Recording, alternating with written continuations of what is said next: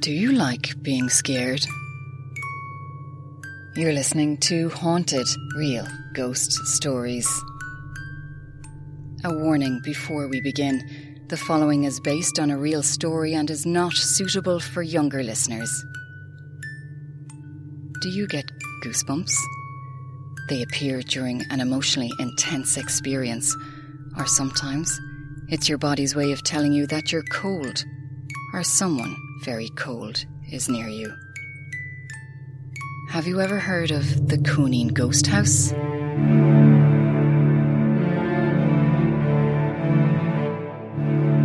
Poltergeists. Hmm, nasty little things. Well, this one in particular preyed on a poor widow and her seven children at their home in Cooneen in County Fermanagh. It all happened around 1913 when the Murphy family moved into an isolated cottage in the woods. In the first few weeks, the family added their own touches to the little stone house with the red metal roof. Mrs. Murphy felt the surrounding forest would give her children freedom to explore and race around. Little did she think that they would have to run from the little home. No one knows exactly when the cottage was built, but locals say it had history. Some say a pensioner hanged himself in one of the rooms. Others say he was murdered, but they were pretty sure this tragedy had nothing to do with what happened to the Murphys. The mother, Bridget, was left widowed after her husband was killed in a freak accident. She lived in the Cooneen cottage with her son James, who was the eldest, and her six daughters. The children ranged in age from 25 right down to the baby, who was only three at the time. It's believed the house had been sold a number of times over the years, but that the previous owners, the Sherry family, only stayed there for one night before selling it on six months later to the Murphys. According to Bridget, it all began one dark, cold night not too long after they moved in, when she and the older girls were sitting by the fire. Suddenly, they heard loud footsteps coming from the ceiling, followed by a rush in the room. Then a tapping sound began on the wall behind them and slowly spread throughout the house. The youngest girls, whose bedroom was to the right of the kitchen, began to scream in terror. The noise around them grew louder, edged closer. The girls' hands turned white as they gripped the bed sheets in fear. The younger kids cried as they tried desperately to understand what was happening. The tapping continued all night and eventually faded with the dawn. Over the coming days, the little cottage became infested with the poltergeist. It started with the noises tapping, banging, unexplained footsteps, but soon the evil spirit grew bolder. Pots and pans would fly off the range, plates would lift off the table and travel across the room before smashing into the kitchen wall. No room was left undisturbed by the poltergeist, who liked to increase the activity at night. As darkness fell each evening, the family would hear the faint sounds of knocking on the walls and ceiling, the noises growing louder with the night. A scraping sound. That's how one of the younger girls described how she knew the poltergeist had come into their bedroom. At first, it was a scraping along the wall. The hairs on the back of her neck began to stand up. The scraping sound made its way from the far wall across the bare wooden floor to the bed. She held her breath in fear.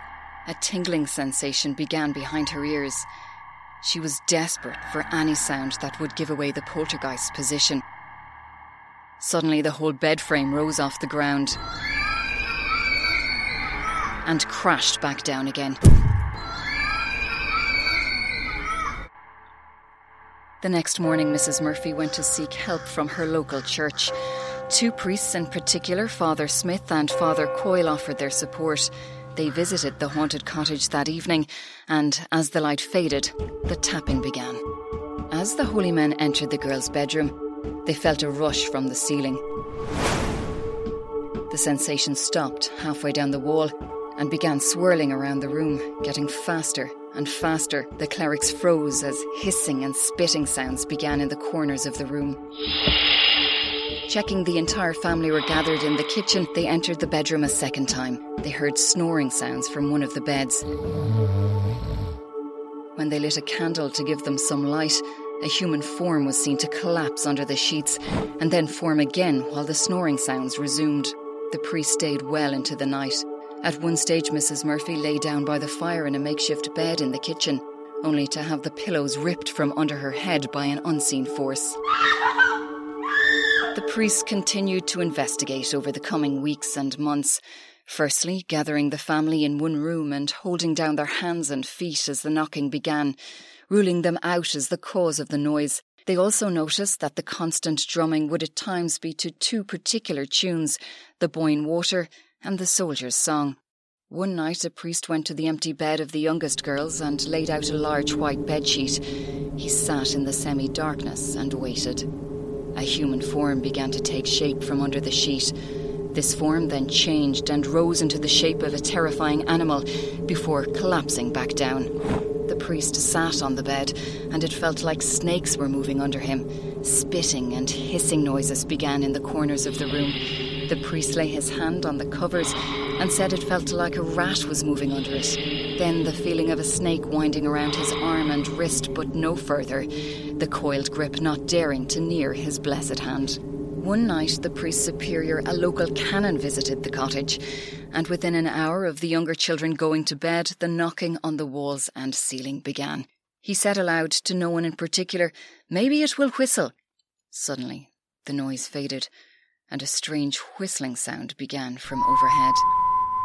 He called out, Give me nine taps for a yes. Nine taps followed. He asked again, speaking in Irish this time. Nine taps followed. He made the request a third time, speaking in Latin. And again, nine taps. The canon saw the family dog, a collie, lying asleep under the bed in the room to the left of the kitchen. Can you put the dog out from under the bed? he called out. Suddenly, the sleeping dog leapt forward, howling and scarpered from the room. The priest entered the room the dog had just left, gripping his crucifix. The tapping in the room grew louder. The canon took out his holy water and splashed it on the closest wall. The knocking seemed to retreat. As he moved around the room, the noises moved away from the holy water as it was lashed onto the walls. Hissing and snarling sounds spat down from the ceiling. That night, Mass was said in the kitchen of the little cottage, and from that time on, there were no more disturbances in that room. It became a safe space for the family, as they were able to sleep and eat without being physically targeted by the poltergeist. There were many theories as to how the evil spirit came to the Cooneen cottage and why it targeted the Murphy family. Locals say the son James found a book called The Legion of Doom in the forest. It was a book about the occult which led him to invoke the poltergeist. Others believe Bridget's eldest daughter, Annie, was possessed. After several terrifying months at the cottage, Mrs. Murphy had had enough.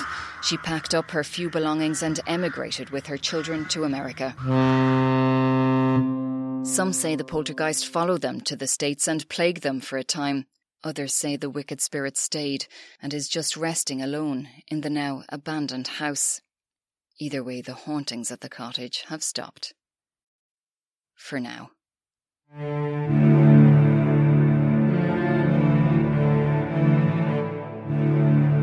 This podcast was written and presented by me, Sarah Kelly. If you like what you heard, please rate, review, and tell a friend. You can see photos of the Cooneen Ghost House taken by fearless photographer Colin Colleran on Instagram and Twitter at This Haunted Podcast. Theme music is by Mario Cole, and cover art is from Stefano Polio. Thank you for listening.